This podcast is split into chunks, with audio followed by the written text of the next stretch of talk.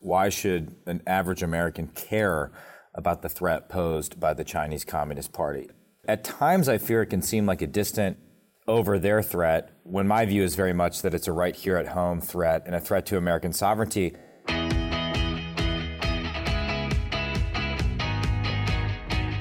This is the Daily Signal podcast for Wednesday, September 27th. I'm Samantha Sharis, and that was Representative Mike Gallagher chairman of the Select Committee on the Chinese Communist Party. The second Republican presidential debate is being held on Wednesday in California. Chairman Mike Gallagher joins today's show to discuss what, as chairman of the Select Committee on the Chinese Communist Party, he would ask the candidates, some key issues relating to China that he thinks candidates should be focused on and address while campaigning, and much more. But before we get to our conversation, let me tell you about another great podcast here at the Heritage Foundation. How do you take America back? It starts with ideas. Ideas we take on offense to reclaim America. That's why I can't recommend The Kevin Roberts Show highly enough. It's a deep dive on critical issues that plague our nation, plus conversations with high profile guests from across the movement. It's a roadmap on how we can protect our nation from bad ideas and get it back on track. You can find The Kevin Roberts Show wherever you get your podcasts or go to heritage.org slash podcasts.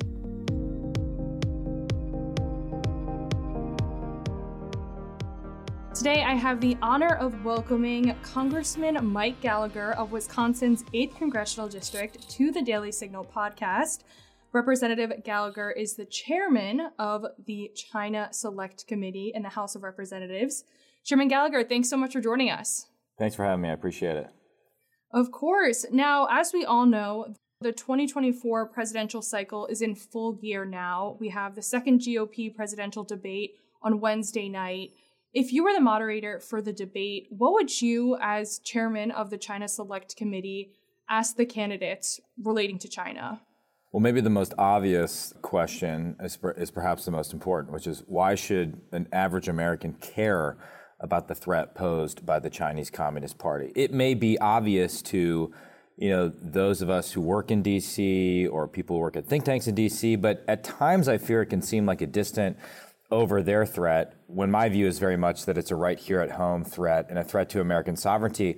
And I suggest that question because I think actually more important than any particular policy stance or getting in the weeds on this and that issue is that a candidate who wants to become commander in chief see the threat very clearly and be able to un- explain that threat to the American people in simple and direct terms. And I actually think, given that the debate is happening at the Reagan Library, that was in many ways the genius uh, of Ronald Reagan. He did not mince words in terms of calling out the Soviet Union as the evil empire. And I think uh, Americans appreciated that level of directness, that frankness, and he happened to be right in terms of the nature of the Marxist Leninist regime. Perhaps the most important policy question, though, is what is your plan for rebuilding American military power in order to d- deter a war?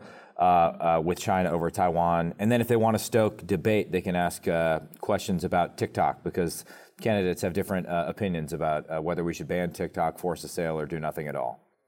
And just a follow up question with the question that you just um, that you would pose, what would you like to see in a response from the candidates?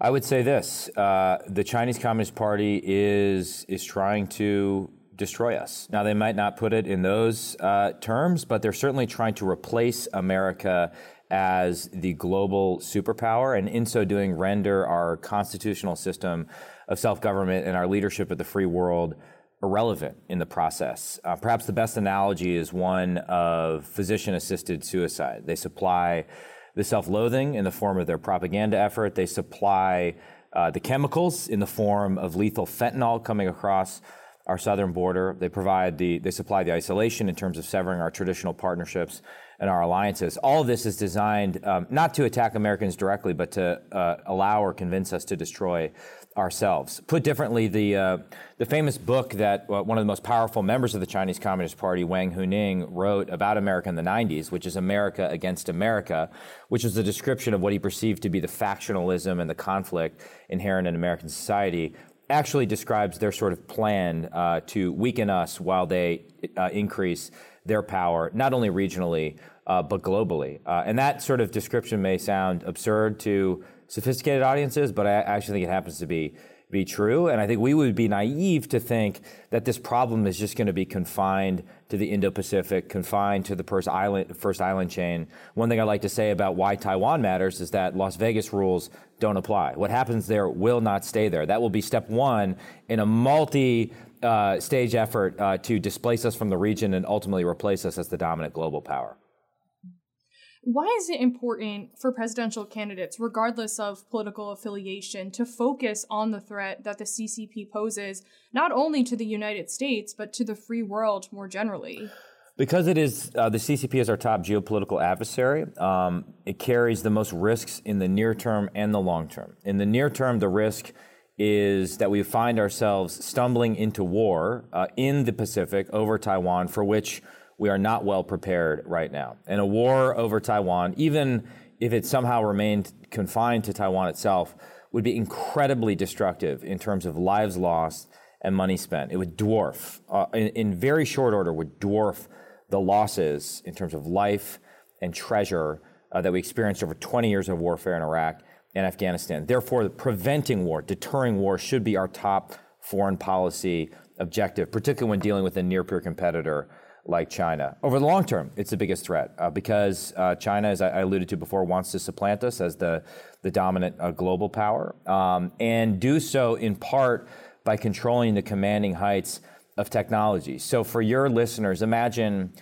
anytime you see a, a, an American company or a multinational corporation or an industry bowing down to Chinese pressure because they want access to the Chinese market or they fear the Chinese economic response. Well, a world in which China is the world leader in AI technology, quantum technology, biotechnology, take your pick, is a world in which that coercive power expands exponentially. And people will fear to say anything critical of the regime or do anything outside the bounds of Xi Jinping thought uh, for fear of finding themselves uh, the subject of that coercive economic power, which is why I think the stakes of this competition are are existential in at least two senses. One is that a, a, a, war that escalated severely, particularly to the nuclear level, could have existential consequences. And two, a, a world in which you know we don't fight a war, but we lose a cold war, could fundamentally change the nature of America if people are afraid to speak their mind, uh, or if um, the entire global order is reshaped uh, in the CCP's image. Can you walk us through? Um, you just brought up Taiwan. Can you walk us through some key issues relating to China that you think candidates should be focused on, you know, and address while campaign while campaigning? I think the three wedge issues, uh, at least from my perspective in Congress, the three issues we were debating most uh, heavily right now are on the military uh, line of effort there's a question of how do we best deter an invasion? Well, A, should we defend Taiwan in the event of a Chinese invasion? Our policy is deliberately ambiguous right now. And two, how do we do that, right? What can you do in the next two years to really enhance our deterrent posture? And there, I think a question is fair game because candidates should be forced to go beyond just talking points about rebuild the military, Reagan this. You know, I, I think forcing candidates to get uh, specific about their plan for the Pentagon if they're commander in chief would be a very useful exercise. Because the reality is the president is going to have to force um, massive reform onto a Pentagon that has traditionally resisted. If, if, if in no other area than shifting resources so that it's not evenly split among the services and prioritize the Navy and the Air Force given the topography of our priority theater, the Indo Pacific. And then, of course, tackling the biggest branch of the military, which is DoD civilians, which is over 815,000 people, and it's consuming massive amount of resources that could be better spent uh, on weapons and training and recruiting, you know, the top level talented people in America to serve this country. Uh, when it comes to uh, technology, I think an interesting question would be uh, what, how, do, how do the candidates feel in terms of the guardrails that we should place on outbound investments in China? Should there be restrictions on the ability of Americans, uh, directly or indirectly, to invest in Chinese technology? Um, and our investigation on the Select Committee on uh, China has revealed that uh, massive asset managers uh, and indices continue to allow billions of American dollars to fund Chinese military companies that are building things designed to kill Americans in a future conflict. And the Republican Party is divided uh, on this issue. There are some who are far more sympathetic to the view of Wall Street that there should be no restrictions, and there are some arguing, um, like myself, for for restrictions that go beyond the executive order that Biden just released. And finally, and I'm sorry to go on, I do think the TikTok question is important. Um, it's not an easy issue. I, I, don't mean to suggest that this is a, this is an easy issue, but we, if we continue along the status quo, which is to say, do nothing TikTok could become the dominant media platform in America. So we have to ask ourselves this question as to whether we want a, a, a company that's owned by a Chinese company, ByteDance, which is effectively controlled by the Chinese Communist Party, to be the dominant media platform in America. And if you don't, as I don't, then what do you do about it? Do you want to ban it? Do you want to force a sale? How do the candidates intend to succeed where the Trump administration failed. Uh, they tried to force a sale, but their their ban and forced sale effort ran into a legal buzzsaw. Uh, the Biden administration has been in limbo uh, for the last two years, at times hinting they're going to do something, at times flirting with a mitigation agreement under CFIUS, which I think would be flawed, and now it seems capitulating to the whims of you know younger voters and not wanting to anger younger voters by doing nothing.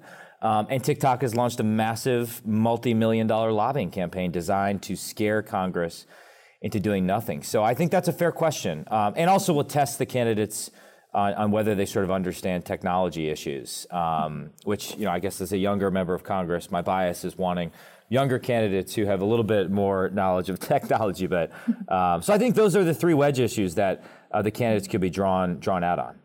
Mm-hmm. I'm so glad you brought up TikTok and also young voters because I did want to ask you what is your pitch to young voters who are on TikTok about why the app should be banned? Well, it, the, the concern is not just that the Chinese Communist Party can track your location, that it could track your browser history, effectively anything uh, that you're doing on your phone. The broader concern is that it controls the information you get. So ask yourself if you want a regime that has already proven its willingness to suppress information related to an ongoing genocide uh, in Xinjiang, suppress information related to the outbreak and origin of the coronavirus pandemic, which upended all of our lives. And the fact that we were unable to respond in a timely manner because of the CCP's cover up of the origin of COVID cost millions of lives and trillions of dollars. This revealed something very fundamental about the nature of this regime. And you have to ask yourself if you want them to determine the type of information that you receive. Um, and this idea that there's no other alternatives, my gosh, uh, I think that re- reflects a low opinion on the ingenuity in America. I guess I could make a. Um, a less sexy uh, argument uh, that makes me feel like an old man yelling, get off my lawn, which is that social media in general is not healthy for you and that you will find yourself uh, incredibly successful in life. Uh, if you can wean yourself off of your social media addiction, you will be uh, eons beyond your peers, and you'll be endlessly employable and undeniably uh, rich at the end of it. But I would focus on the national security concerns involved in having the Chinese Communist Party control this. It's why I've called it, to use the FCC Commissioner Brendan Carr's phrase, digital fentanyl, uh, because it's uh, both highly addictive highly addictive, and we know that that level of social media addiction is correlated with rising levels of anxiety, suicide, and depression among young people, young women in particular. Um, and it, it, can be traced back to China, uh, like the precursors for fentanyl uh, itself, because you cannot separate ByteDance's control of the algorithm from the CCP's effective control over ByteDance. Chairman Gallagher, just before we go, um, I just wanted to touch a little bit more on Taiwan. And, you know, Xi Jinping has his eyes set on reunification with the island. From your perspective um, and from the work that the committee has been doing, what why does Xi Jinping want Taiwan and what are some ways that the United States and the West can deter Xi Jinping and the Communist Party from you know moving ahead with so-called reunification? I think for a few reasons. Um, one, he wants to succeed where where Mao failed, and I think his ability to take Taiwan will put him on par with Mao as a paramount leader in their systems. And of course, being you know uh, the head of the Chinese Communist Party views Taiwan to be part uh, of China and this to be unresolved business stemming from um, the Chinese Civil War. Um, two, uh, Taiwan is an economic powerhouse when it comes to semiconductors, and effective control over that level of semiconductor production would allow Xi Jinping to take the rest of the world hostage. And third, um, it'll put him in a position where he can be the dominant power uh, in the Indo Pacific region uh, and ultimately the dominant power uh, globally. And if we are unable to help a, a democratic friend, uh, a democratic society like Taiwan stand up in the face of authoritarian aggression, I think he believes it will prove one of his points, which is that his form of government is on the rise and our form of government, uh, democracy, uh, is falling slowly. And so we need to reverse that narrative, reverse that momentum.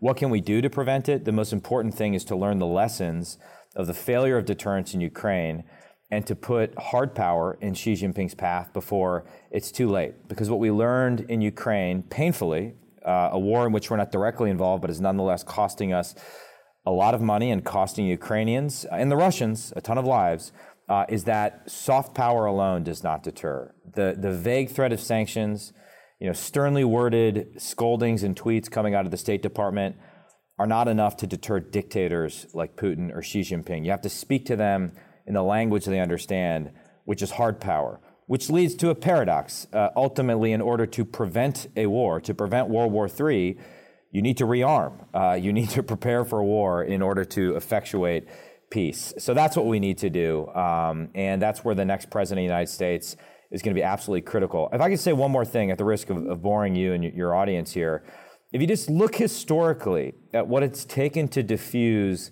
the previous standoffs over Taiwan, and there's been three, there's been three crises, two in the 50s and one in the mid 90s.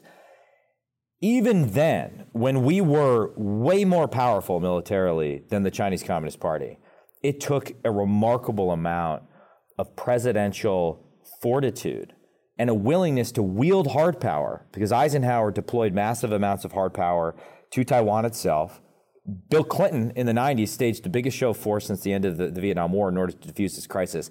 That's what it took the previous three times we found ourselves in a confrontation with China over Taiwan. The fourth Taiwan Strait crisis uh, will be even more taxing for the next commander in chief, which is why it's so important that we elect someone who's capable of diffusing that crisis and simultaneously dealing with the fiscal crisis we have domestically. And the two of those things are, of course, related. Well, Chairman Gallagher, thank you so much for joining the show today. Uh, just before we go, any final thoughts? Any? Uh, can you preview anything about you know what the committee's going to be up to for the rest of the year?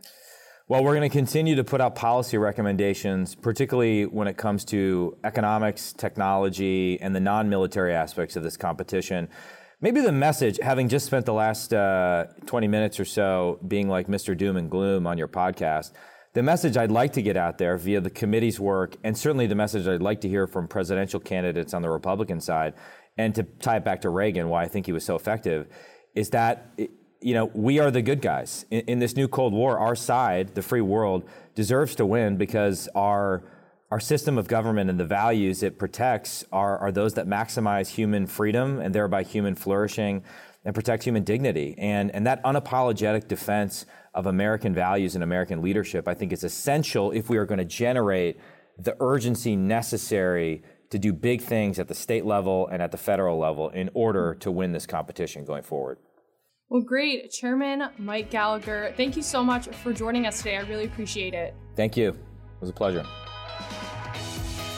And that'll do it for today's episode. Thanks so much for listening to my interview with Chairman Mike Gallagher. If you haven't had the chance, make sure you subscribe to the Daily Signal wherever you get your podcasts and help us reach even more listeners by leaving a five star rating and review. We read all of your feedback. Thanks again for listening. Have a great Wednesday, and we'll be back with you all this afternoon for top news. The Daily Signal podcast is brought to you by more than half a million members of the Heritage Foundation. Executive producers are Rob Bluey and Kate Trinko. Producers are Virginia Allen and Samantha Aschieris. Sound design by Lauren Evans, Mark Geiney, and John Popp. To learn more, please visit dailysignal.com.